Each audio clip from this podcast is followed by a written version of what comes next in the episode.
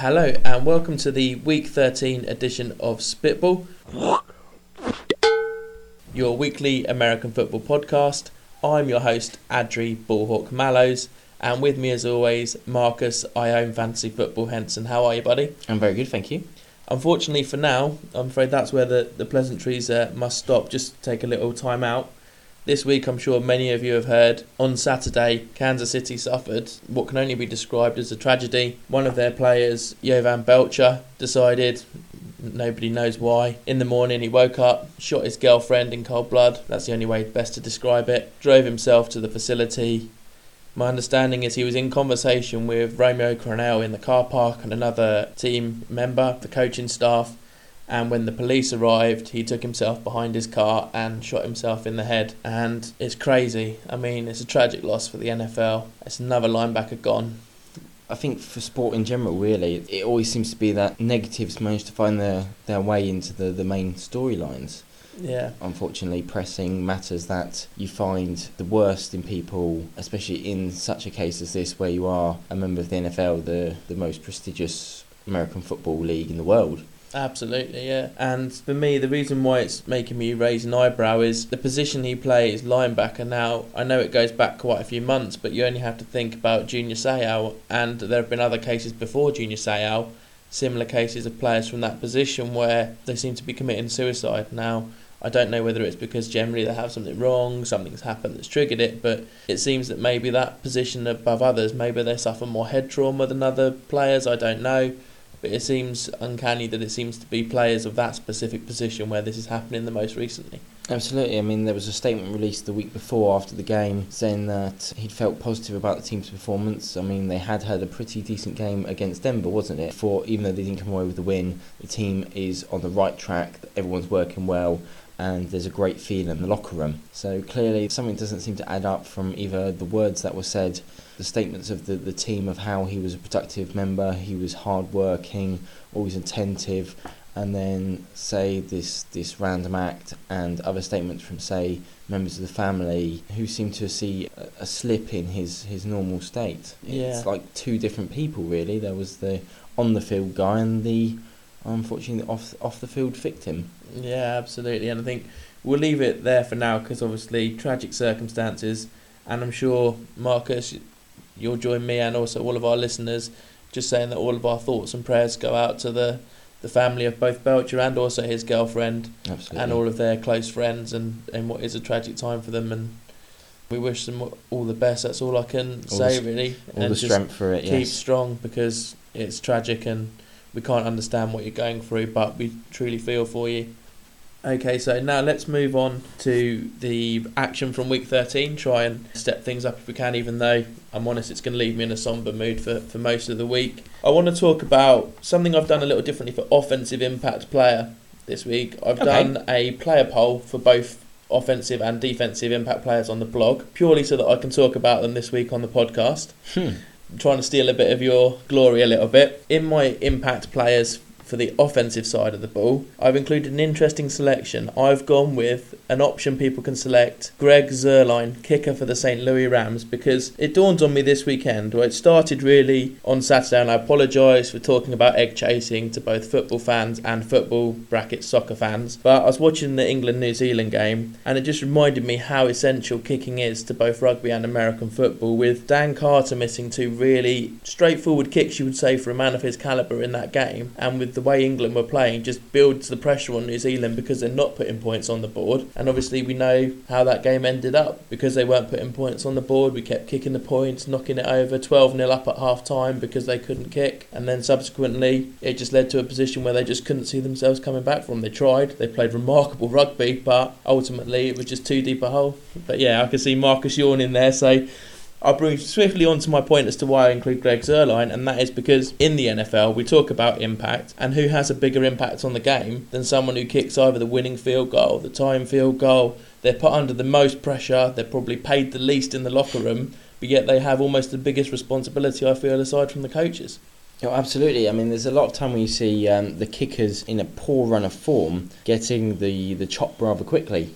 Yeah, you only have to speak to Mike Shanahan about axing kickers, don't you? Really? Absolutely, but it's taken on a, a, whole new life where this this clutch ability everyone keeps talking about is how they uh, they delve under pressure, and there's a few out there that have managed to cement huge careers. I mean, due to the sort of the well, yeah, you think back relaxed to nature yeah. of the position. Think back to Vinatieri and the years that New England were winning Super Bowls. I mean, oh, yeah. there's a reason why, and one of the main reasons, aside from obviously Brady being possibly the best quarterback to ever play the game, I said it, but what can you do? Adam Vinatieri was making all the clutch kicks under the sun whenever they got in a position Brady got down there and had confidence knowing Vinatieri was going to kick that winning field goal. The one big question there is you have to look in the uh, the first Super Bowl, the one against the Rams. Yeah. And well, there you go, game winner. I yeah. Mean, can you think of any bigger kick than the Super Bowl winning? I mean, talk about game winning, but Super Bowl game winning field goal.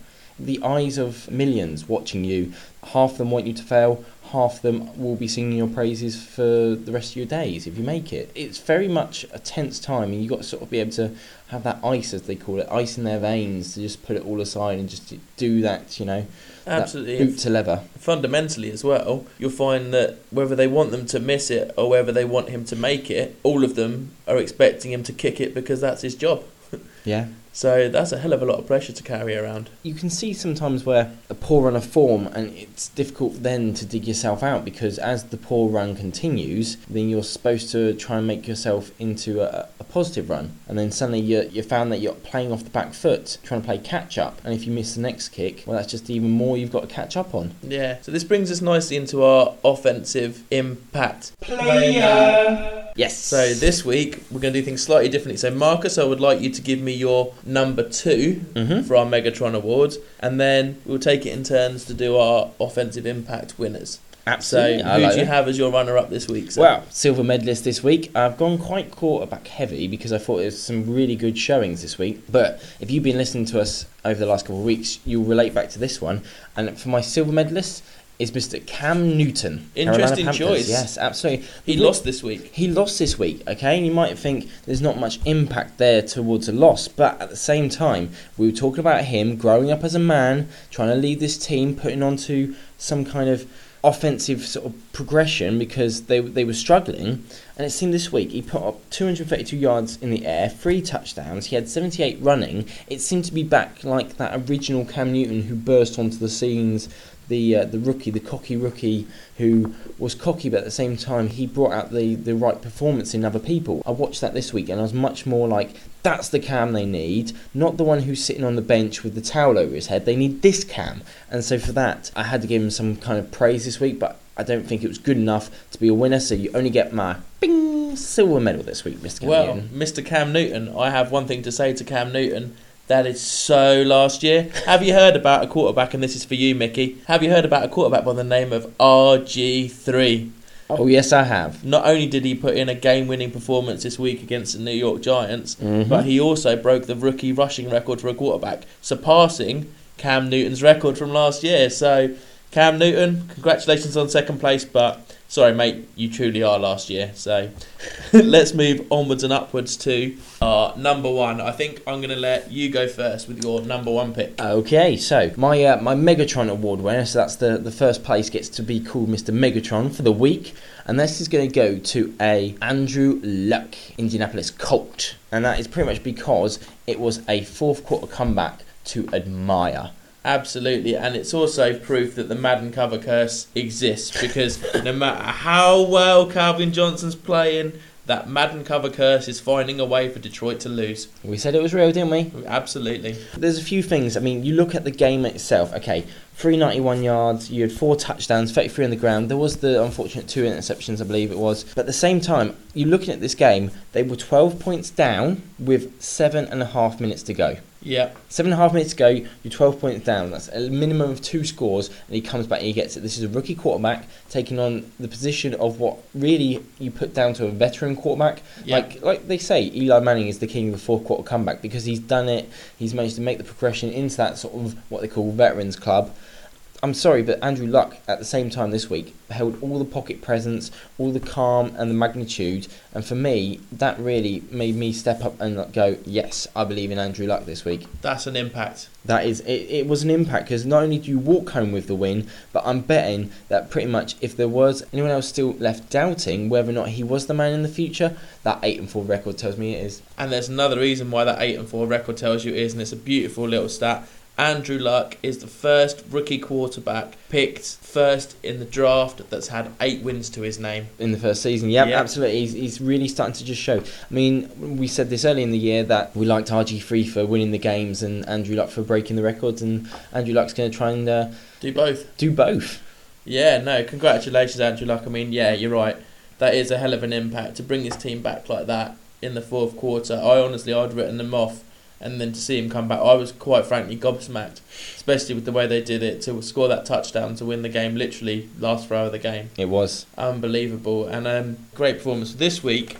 My offensive impact Player. goes to a man I mentioned last week, a certain running back by the name of Adrian Peterson. Oh, yes. This week he had over 200 yards, a touchdown, and the reason why I voted in my impact player is because the difference he makes to that Minnesota side when he is in it and he is on form. But for Christian Ponder, Minnesota could have wiped off the Green Bay Packers this week. If it wasn't for Ponder's turnovers, if they'd had someone steady, maybe an Andrew Luck or a Cam Newton, maybe, who knows, or any other quarterback, maybe even Fitzpatrick could have done a better job than Ponder this week. I'll let you decide on that one. But the impact he brings to that offense is just phenomenal. You saw the way he broke some of those big runs. I mean, his 82 yard touchdown run was just phenomenal. The way he broke through tackles and the speed he showed after he broke out that last tackle to burst down the sideline. I couldn't believe it. I was just in awe watching him speed down that sideline. Unbelievable. There is a unique blend, isn't there, between um, both speed and strength that he manages to possess, and he seems to do them both so gallantly. He's just unbelievable, and this is the Adrian Peterson that everybody loves to watch. A fit Adrian Peterson, not injured, no niggles, none of this sort of like questionable doubts. This is just pure him in peak form. Absolutely. Congratulations, Adrian. You are my offensive impact Player. So let's stick with our awards. On to our Mr. Ray Lewis Award for our defensive impact Player. and your number two, your second choice this week. Right, my silver medalist this week. I had a little eye on the Steelers Baltimore game. One because it's a great rivalry, but two, Mr. Troy Polamalu was coming back, and I had to keep an eye on this Oh, game because oh, how I wanted him to be coming back and sort of really observe the game. But of course, they used him sparingly. They brought him back in gently. He had two tackles in a day, which was great. But it made me then suddenly watching, keeping a close eye on this game, made me watch someone here who I haven't mentioned this year. But I thought, yes, you see the impact every single week, and we know when we talk in impact, how can you not talk about this guy? And that is James Harrison. I think we may have mentioned him once previously because we were talking about his interception in the Super Bowl, weren't we? Oh yes, but we haven't spoken to him about his performance so far this season. I think, well, maybe briefly, but not, yeah, not about his collective performances, yeah. It was a really good win for Pittsburgh this week. I mean, they needed it over their rivals. Yeah, I'd written them off if I'm honest. Absolutely. So you're sitting there going, it's kind of getting away from them. Baltimore look like they're going to take in the shore. As well with the Cincinnati winning, Yeah, they, they didn't want to lose their grip on that possibility of having the wild card. No. So they're coming in, beating their, their their rivals, but with six tackles, a sack, and a forced fumble, it was at one of these points here again, this impact point where he felt it, they turned it around, and then they used that turnover to create points themselves, which really sort of kept the game in balance because it was really what we call an AFC North game before that. You know, we were talking six three. Yeah, Um, absolutely. it was just, it was at some point you're sitting there wondering if the offense has made the bus journey. But again, you're seeing this guy, he's a pr- true veteran. They've put a lot of stacked against him. He had a load of trouble last year, what with getting pretty much fined every single game for some illegal hits, others that I thought were pretty damn good. And it felt like they were nannying it a little bit too much, where you're just a little overprotective. But I love to see him coming back, playing hard, but playing fair. The, yeah, he just didn't quite hit that peak, even though he had a great game and it made me realise that, yes, how could I forget this guy as an impact player? But yeah, he wins the silver medal. And it's funny you should talk about playing clean because that's just reminded me of someone who gets a bit of a reputation for not playing clean. And the last couple of weeks, if what's said about Sunday's game against the Colts is true, Mr. Ndamukong Suh. Firstly, Mm. two weeks ago now, week 12, was that kick deliberate, do you think? Uh, I don't know. I, I'm in the um, the camp that says that your leg doesn't extend out like that naturally when you're falling over. They tend to regress towards the closest part of your body, not outwards like that. Yeah, I think needs to keep an eye on him. And for the second time in his career, so if it crops up a third time, I'm starting to think it must be true.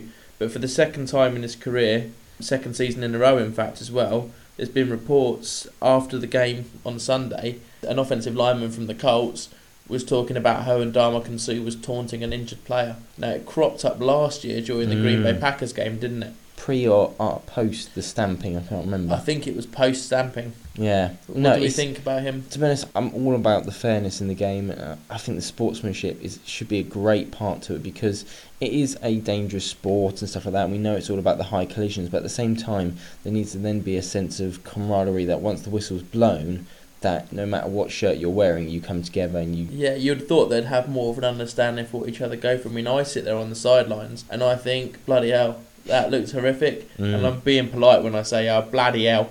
But, you know, what I mean, like, for example, Sidney Rice's winning touchdown catch against Chicago, I saw that hit and I was Oh. praying because the Oh, way his players were trying to lift him up, and I'm like, you can't pick him up, he's out cold.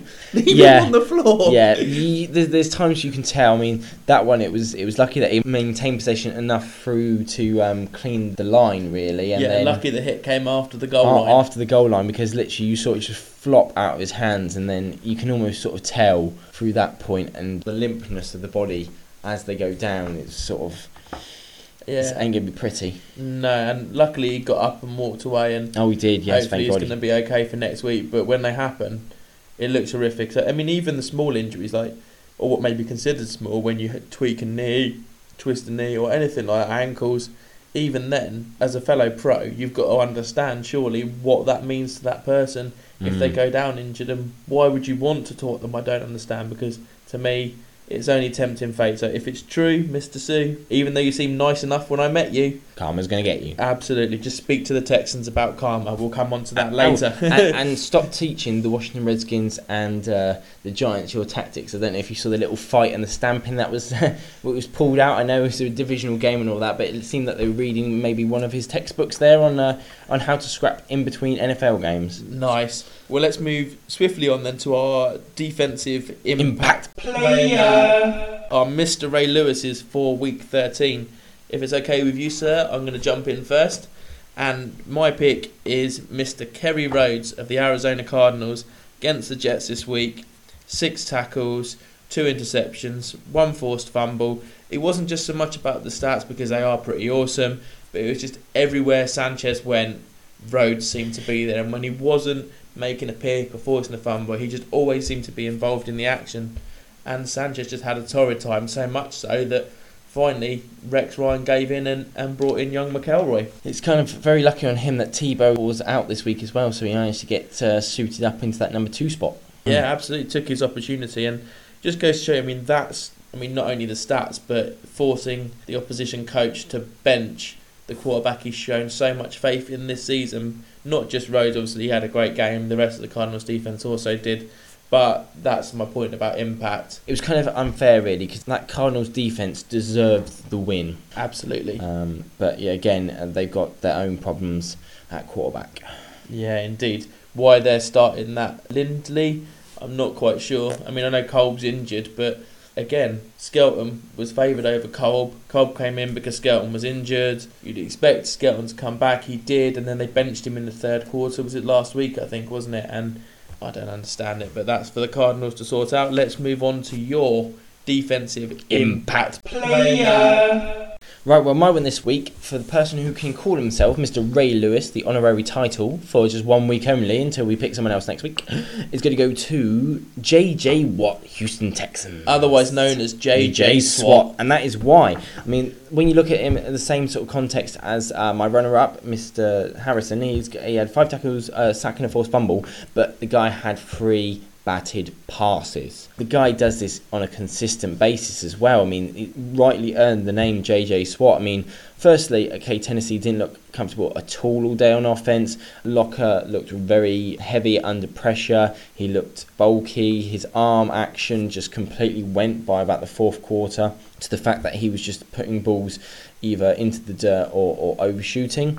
But at the same time, it's just the fact that I think he knew JJ Watt was in that line. And after the first sack, he got the forced fumble. Uh, I think he had about another two hits as well on the quarterback just after the, the ball had gone. So he made himself known, and I just think he got inside Locker's head. And that's why I had to give Mr. Ray Lewis here, because he got inside his head, and you could tell that he just wasn't there, Locker, because he had JJ Watt living rent free up in the up in that headspace. Yeah, I tell you what oh, else I don't understand about the Titans. They've let Jake Locker come back in, but I thought they were progressing under Hasselbeck. Hasselbeck, yeah. And yet, Again, this is I think this is something we have to look out for, is because a lot of teams are, are looking to do this. It's like, I'd like to see what Jacksonville decide to do. I mean, I know Henne got the win, and he didn't quite get the win against Buffalo this week, but I that's still 'cause Buffalo are the best. I still think that he's progressing much quicker along the lines that uh, they want to progress in, sort of looking forward than Gabbert. But I'd like to see what happens when Gabbert comes back fit. Do they instantly replace him? I think from what we've seen this season, the answer to that is yes, they're going to because they, for some reason, they see Gabbert as the way forward. Well, there you are. I, mean, I think there's a lot of times where coaches get set on a guy that they put a lot of time into making him in into this, this model quarterback. Quarterback tends tends to be the, the position we see this more. Yeah. Uh, occasionally, you'll see it in uh, other players, maybe wide receivers and stuff like that. But uh, it has to be said that the majority of the time when this is happening is on the uh, the high-priced college assets, the ones that people put down to being the quarterback stars of tomorrow, and then end up being shining not so bright, really. Yeah, absolutely. And thinking of the quarterbacks, the rookie quarterbacks in at the moment, or the first year quarterbacks, the way I see it, they've potentially got two or three years to prove themselves before you look at the freshman class in college at the moment. So we're looking at two, three years, aren't we, depending on when they go into the draft, if they go into the Mhm. draft early. You've got Johnny Manziel, otherwise known as Johnny Football, Football. from Texas A&M. He's having a great season, and to be honest, at the moment, is I would, I think he's the odds-on favourite, is he not, to win the Heisman? I think so. I think he's. I think he's managed to pass um, all others. I mean, I know Te'o um, was highly ranked, but I think Johnny Football's going to just pass him just ever so slightly. And also, you've got Everett Golson, who I believe is another freshman for Notre Dame, who's Mm. starting to look tastier and tastier. Not obviously saying he's fit here, don't misinterpret me, but as a quarterback, he is beginning to look a more accomplished article. Yeah, I think uh, they were trying that two quarterback system early in the season, and I'm glad that they decided to stick with one then and just give Golson his try. Absolutely. And also, you've got, you have to help me out here, being an Oregon fan, put you on the spot, the young quarterback at Oregon. Nope, can't uh, can't recall that at the moment being put on the spot. Okay, no worries. Well, there's at least three there. We'll uh, we'll put it in the show notes for you because I feel really bad that I can't think of the name myself. Yeah, Relying on my Oregon fan here, shame on him. yeah. If Dave Damashek was here, what would he be saying? Shame! Exactly. So, So, Mr. Ray Lewis for the week. Congratulations, Mr. JJ Watt. You can wear that with pride. Next week, we're going to take it off you, though, and give it to someone else. Unless you do that all over again and earn our high regards again. moving on, thinking of Texans, this week there was another dodgy official play, and I've already had a little bit of a uh, Twitter debate with a couple of people this week about how it's karma. And whilst they agreed, I think they were a little bit upset at how I put it across because I was trying to imply that Forsett was literally lying on the floor when he, when the play didn't get blown dead. But this week, Antonio Smith had a fumble recovered, which went for a touchdown. All, Yep. all being said, yet for some reason they, they blew that ball dead, even though it was clear Johnson was still on his feet when the ball came out. There was nobody around Antonio Smith, and yet somehow they've seen fit to play that dead. I don't know why. I must admit, I was absolutely screaming at TV as uh, as having Texans in my fantasy team. I was just looking. I was jumping up for joy at the the thought of uh, more points in my in my pocket, and then That's the suddenly. Texans defense, you mean? yeah, Texans defense, and then they just sort of like stole it away and claimed that he was down by absolute imaginary contact. Yes. So, with that in mind, do we not think that if you can challenge plays, surely even if the whistle's blown, you should still be able to challenge it? Because if the outcome of that play is because they got the decision right in the end, obviously they, they realised it was a fumble. Uh, maybe that was what, what they were wondering about in the first place. But surely, if you're reviewing a play, whichever turnover is, it's reviewable regardless of when the whistle goes. Surely the end result of that play. Yes, I mean I know what you mean. Is because technically to finish out the play, I believe we had this uh, in question last year where it was a fumble ruled out incomplete, then they couldn't decide who actually had clear possession last year because they'd blown the whistle dead. They weren't paying attention to who recovered the ball, Yeah. And so they had to call it a dead play and replay the whole thing again. Wow. And it's it, it's coming along the question where who's keeping an eye out with so many TV cameras. How can you not keep an eye on where the ball is, the players around it, and how the play is progressing? It's a tough job. I mean, It's I know it's job. not the same when we do it for flag, but it, it is a tough job when you're having to try and keep an eye on various different things, line of scrimmage, and you've got so many refs there as well. So you would think that even if I don't See it, someone else, someone yes, else absolutely. will. Well, again, it's, it's down to the discretion where we're hoping to the fact that these guys are going to be able to keep up on top of everything and do everything right. And of course, at the moment, it is under the respect that it's only human. Yeah, Um, and- and I think, in some respects, that you've got to respect they are only human and that they are going to make mistakes. But you've just got to play the game. Once it happens, if the mistake is made, get on with it. Life goes on. Play to win. Don't keep going back on that one decision as that could have changed the game. You know what could have changed the game? You putting in 110% and really working hard. Yeah, it's an interesting point. So let's move away from that and back to my most favourite team in the whole wide world that's not the Bills, the Jets. Only joking, I hate the Jets, and I'm sure you all know this by now. But young McElroy coming in off the bench, how did he look to you this week? He got the touchdown, didn't he? He got the win, technically. Now, you could tell that they, they reduced his thinking capabilities, they dumbed down the playbook. You saw how the system worked. It went very run heavy after he came in. I think he was three for four. Yeah, it wasn't very for about it. 20 yards, and of course, he did come in with that really shortened field for the score. Could have run that in, to be honest. It was good on the guy to take the, the pass and the secure option. Um, but he did enough. I mean, there wasn't really much there to sort of judge him on. I don't think that he's had the full rite of passage at the moment. I think we give that to him this week. And if they start him and then a full game, yes, the scrutiny in the eyes of especially the New York press, who just love to eat quarterbacks for breakfast. Absolutely, they do, yeah. So we'll have to judge him on this. It's going to be difficult because I think you got you got to take where they're going. I mean, they got Jacksonville. It's at Jacksonville. Jacksonville have got their new quarterback in, but at the same time, you'd have to think Jacksonville are an opponent who are perfect in their current state for your first game. Yeah, absolutely. And the question remains who would be his backup? If Tebow's fit, do you drop Sanchez completely and have Tebow at number two? Yes, I go for Tebow at number two. One, the thing is because you're trying to work on this whole system where you can have Tebow come in and run this ridiculous idea, which is Wildcat. But if you if you choose to run that sort of system,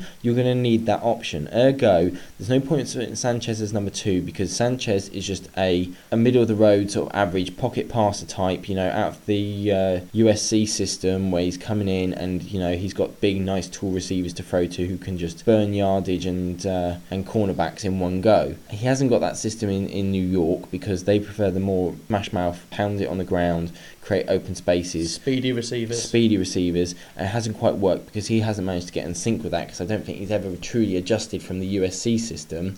I think, to be honest, he should have really, when he was first drafted, he could have really done with going to somewhere like what was the same year he was drafted in? He was the same year as uh, Aaron Rodgers, replacing Aaron Rodgers. If he'd gone to somewhere like Green Bay, would have done him a lot of better. Maybe would even be saying Mark Sanchez, you know, putting him on the same level. No, No. no, no, Mark Sanchez is a reasonable quarterback, but there's a there's a completely different mindset between Mark Sanchez and Aaron Rodgers. I mean, Aaron Rodgers try is precision himself almost, and the way he, the tight spiral on the ball, the way he controls the game, the respect he has from the other players. No, Mark Sanchez got them to three consecutive um, championship games, I believe. But even still, no, No. no, no, not the same as Aaron Rodgers, not in the slightest. Sorry, well, buddy. cle- clearly that, that view is is completely shut down. But if you see what I mean, he needed he never got out of that system. I do think, though he could win games, it, there's, there was never the big season that he held under his belt to actually progress him further. Yeah, And I think the problem is now he's he's facing the fact that he doesn't have the, the weapons out there either. Now, is that the the Holmes have gone, the Edwards. the Edwards have gone. trying to think of another big Jets receiver. For a while, they had, but well, they had Burress last season, didn't Oh they? Oh yes, they did have a. Did for- have- yeah, they did I have I Plax guess. a shotty leg coach. I guess yes, technically, but um, No, he's never really he's never really adapted to the NFL the way I think he should have. I think he's still stuck in uh, the college game too much. So that way, if you're going to have an opposite against that, McElroy is coming out and he is going to try and adjust to it. Let the boy adjust. In the same time, you've got um, Tim Tebow, who's never adjusted because he is quite unique in the fact that his game style is just singular. My mind is I don't like personally what he does, but if the boy's good at it, just don't change him. Tim Tebow wins games. Fact. Yeah, yeah. Look, I'm sorry, uh, Tim Tebow. I don't like what Tim Tebow does, but it gets results, and therefore I say you leave Tim Tebow alone. Don't mess with him. Just run him like he's supposed to be used, and you'll get results out of him. And the problem is Jets aren't doing that, so there's no point anyway. But if they wanted to have the option to try and do that, I say you have to make him number two because Sanchez. You dropped the guy for a reason, right? Yeah. Ergo, you haven't benched Tebow. He got injured. Yeah. Ergo, it has to be that he drops under Tebow. Okay, so just quickly then, moving on from that, and one final thing, although I do generally hate the Wildcat um, formation, Brad Smith did a phenomenal job for Buffalo out the Wildcat formation this week. So, you know, some teams can run it, other teams can't. That's the Bills for you. Okay, so let's quickly roll on. I know we're pressing shy of time, we've got about five, ten minutes left. Just want to run through the playoff picture as it stands at the moment. Mm-hmm. have to eat a bit of humble pie when it comes to the NFC because looking at their position now, not really sure how Chicago are going to finish number one. They can still kind of pull it out of the bag, maybe, if the heavens fall and pigs fly and things. But so we'll start there. Atlanta this week managed to clinch the division yeah. with their win over the Saints and Tampa Bay's loss. Yeah. Um, so eleven and one looks pretty certain they're going to be number one. It's where they sit at the moment. Yes. That's where they go into week fourteen. Got to be pretty disastrous for them to lose out from there from not being number one. I feel. I mean, yes, you're going to Carolina this week, um, and I don't Oh, see how. easy win. yeah, I don't see how that can be. Um, it's too early to start putting on the subs, so I don't think they'll start putting on subs until we get to at least week 16.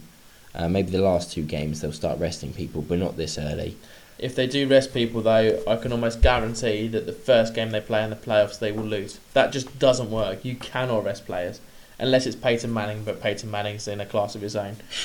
Uh, number two, San Francisco, eight three and one. San Francisco is. I love the result being a Rams fan, but at the same time, um, Kaepernick won you a couple of games and he's got a positive form on him. But at the same time, Alex Smith was healthy again to take on the Rams. But if it wasn't for David Akers, Kaepernick would have won the game this week. That's something No, you've got to bear in mind. no. Well, he would have. No, though. I don't think he would have Because he because did because facts are facts. David Akers missed a kick before St. Louis Rams Yeah, scored I, theirs. I know, I know he missed a kick, but at the same time, there was clear, except for he had one really good 60 yard run, he couldn't manage the ball through the air like they wanted to. Therefore, it didn't really open up Frank Gore as much as they wanted to. And it seemed he seemed to slow down the offense this week. I mean, you have to look at the fact that these guys were averaging around about 24 points a game. And since he's come in, they're averaging, I think it's something like 18. So they've lost six points a game from somewhere. And I'm afraid it's from him. you think? Yes. Okay, well, to be seen on that one. I think we'll, uh, for now, we'll agree to disagree on Kaepernick. Number three, Green Bay, eight and four. Oh, I think Green Bay are uh, going to come back into it. Like I said, shaky start this year, but go back into the old good, good old Green Bay form they that they need. They've got Jennings back as well, which is always great to have another person on offense. But it looks like they've lost Nelson, so it's kind Yeah. of Swings and roundabouts. swings and roundabouts, really. So yeah, so potentially Green Bay might sneak up to number two. I'd like, I, I'd like to think so. Yep. No worries. Number four, New York Giants, seven and five at the moment. Well, you can't really. ah, it's so difficult, isn't it? Because of course, New York Giants. Do they want to have another another little mini slump like they had before? Um, who did they play the week before? What the week before they played the Redskins? Yes, They had a nice uh, easy win, didn't they? Green Bay. Of course, it was a bit of an upset there. Oh yeah, of course. Yeah, the the replay of the playoff game from last year, which they won, but it was in New York as opposed to Green Bay. So and they kind of needed to because, of course, again it stopped the slump. But then, of course, they hit the Washington brick wall, and now you find yourself with Washington and Dallas snapping at their heels. absolutely, you look at the teams six and six, two of them from the NFC East. It's Mm. going to be an interesting run into the end of the season. So we're going to move quickly Keep on that spot a quick, open, yeah, yeah. quick fire now. And NFC East is going to be very tight. Potentially, if it keeps going the way he is, maybe RG three will put Manning to the post. Be nice. Chicago number five again, eight and four. So the NFC North looking pretty tight between Yeah. Green Bay and Chicago. I, I think Chicago will shore themselves up after this this week's loss. yeah, they should never have lost to Seattle this week, should they? No, I mean fair play. I really like Russell Wilson. I really like what the kid is doing. Ah, is that an mm, Wilson moment? Mmm, Wilson. Yes. Nice, brilliant. Okay, and finally Seattle seven and five. Quite surprising, sneaking in there. I know. I six. see. I see them sneaking in, but at the same time, I think that could be contested because the other people I like that are RG3 coming in. If he doesn't win the division, I could like to see him as a wild card. Yeah. But the other people I really, really like, I really like Tampa Bay. Yeah, I know you've been Really saying for a couple of weeks Bay. you really like Tampa Bay. I mean, they went on a four-game winning streak. They've lost two in a row now, but you look at the opponents they've lost to. They've lost to uh, Denver this, this this coming week here, and then of course the week before they uh, unfortunately got beat by Atlanta. Atlanta, you know, and that was by a point. So you're sitting there going two unfortunate losses, which you know they could have won those games. Just, I'm sorry to cut off. Just Oh, yeah, again, course, of time, but Time. personally, I think the only reason why you like Tampa Bay is because Doug Martin's doing so well for your fantasy team. Okay, so AFC. Moving on, Houston, uh, number one, 11 and one, have now clinched a playoff berth. Yes, uh, they're just. It's really nice to see the defense is coming along. It's a little bit soft in secondary if you know how to uh, take it on. Therefore, I think they're going to have trouble against New England when they play them later down the line. Yeah, guess who's going to end up number one? Who's sitting in number two at the moment? Who am I underlining? New England, number two, nine and three, clinched the AFC East. Mm. Um, a weak division this year, except for them, I think. Um, well, you say a weak division, but then when you look past all of the p- teams in the playoffs at the moment, or in the playoff positions, you've got one team at seven and five. Yeah. In the Cincinnati Bengals, but then you look at the teams that are on five and seven. Um, there's three teams there. How many of them play in the AFC East, sir? Uh, that's all of them. But at the same time, you're sitting there going, you must admit, there's uh, that's that's one team with a winning record and not another team with a winning record. I mean, there's not many other divisions that don't at least have two teams with at least a 500 or, or better. Yeah, I mean it's really the South and the North, the AFC South yeah, and North that have got the, the, good records. two So um, that's why three you've got Baltimore again nine and three. Mhm. Same record as New England, but New England have done better within the conference, so I believe that's why they're Yeah, number they two. get slightly 10. Um, really, the Pittsburgh loss didn't help. Yeah. Denver number four, nine and three. Really like them this year. Yeah, again they've managed to clinch the AFC East this week. Another Uh, weak uh, not. AFC East, sorry, AFC West. Apologies. another weak division. Yeah. Number five at the moment, we've got Andrew Luck and his Colts, eight and four. Love it. Somehow, number six, we've got Pittsburgh, seven and five. Well, it's Pittsburgh versus Cincinnati, isn't it? And that's a division record, isn't it? I believe Yes. that's the reason why Pittsburgh Yeah. sneak it over Cincinnati at the moment because of their performance in the division. Mhm. in the AFC North. So that's kind of a brief, quick fire look at the playoff picture. Apologise, it's because we're sort of a little shy of time. Just want to do two things. Finish up with. I want to finish off with our swing of the week, and then I'm going to give like a final thought for everyone to ponder, including yourself. Which maybe I'll give you a week to digest and come back with your thoughts next week, sir. So let's go with our swing of the week for you. Okay, my first one this week is uh, my swing of the week is I like seeing Kansas City getting another win at Cleveland this week. Wow. Okay. That even with that that Cleveland defense, it can either be on fire and get eight turnovers against the Steelers, or it can have the performance it did this week. Well, that was more Weeden, to be fair. I think having It was more- performance, it- but yeah. they still won, didn't they, They, they the did, Raiders? they, they did, but again, they beat the Raiders, and I think the Raiders have had their heads down for a couple of weeks now.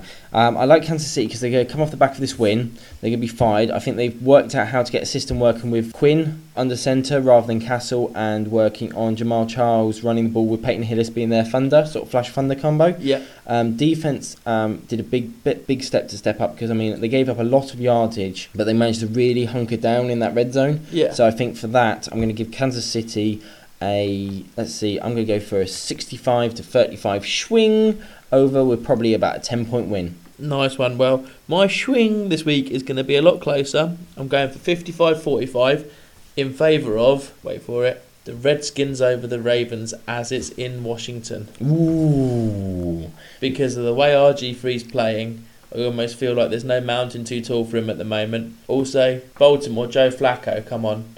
He's not. He, he once said he considered himself in the top five quarterbacks. Sorry, Mr. Flacco. You really need to look for another occupation if you think you're in the top five. Good quarterback, some good talent, but does not utilise them anywhere near enough. I mean, you've got a receiver like Torrey Smith who is so quick it's untrue. Boldin. You've got Boldin, who is one of the best receivers in the game, in my opinion, has been for years, particularly when he was in Arizona playing alongside Fitzgerald. They've got Ray Rice as well. You can dump it off to him in the screen, doesn't have to run it every time. So that's why I'm thinking, with that Redskins defense as well, London Fletcher organising the pack and DeAngelo Hall in the, as cornerback. So I'm going 55-45 Redskins over Baltimore. Now, just to finish off, almost like a Springer's final thought. This would be like Bullhawk's final thought. I would like to put this to everyone: Is Calvin Johnson, aka Megatron, the best receiver to ever play the game? Now, here's my arguments as for why. Uh, this year in yardage, he may break Jerry Rice's single season record for receiving yards. Now, I know there may be the argument as what has he won? Obviously, he's still young in his career, so he's got time to win. Madden cover curse this year aside, you can look for Detroit to be strong. Well, they keep Stafford and they keep a lot of the components on that offense. They're going to have a strong offense. Maybe if they add to it with another running back, or if Leshoure comes, is that how you pronounce his surname? I'm guessing so. Yeah, if he comes on strong like he has been this year, I think they can have a really good season. Get rid of Suh, get a decent defensive tackle in. Shame they lost out on Babin really. Cause There's some good talent coming out of college this year. Yeah, some absolutely. serious talent. I believe it's uh, isn't it nine out of the eleven Georgia starters are considered to be NFL talent. That and, and most of Alabama is going to be eligible this year. For Calvin Johnson, just quickly coming back to him so we can finish off. The other reasons why I think not only is he going to have this great season where he's potentially going to break Jerry Rice's record, consecutive thousand yard seasons, the catches he makes. How many other receivers that have played the game do you know that will go up and catch that ball with three or four defenders around him? And that's not an exaggeration. He has caught balls where you just think, right, that's an easy pick. Somehow, Calvin Johnson will go and make that catch. He had an awesome one-handed catch down the sideline this week as well. And if I can find it, we'll put a clip of it for you. It was just simply phenomenal the way he reached out for that ball, tucked it into his body, kept his control, and managed to tuck himself in with a knee and a shoulder, uh, an elbow inbounds before going out for the completed catch. Have a look at some of his highlights. Go YouTube him, YouTube the likes of Jerry Rice, see what you think. And Marcus, I'll give you a week to think about it, and you can come back to say, Adri, you're a schmuck, or maybe you'll agree. Who knows? But until then, Marcus, it's been an absolute pleasure as always, As always, too. and take care.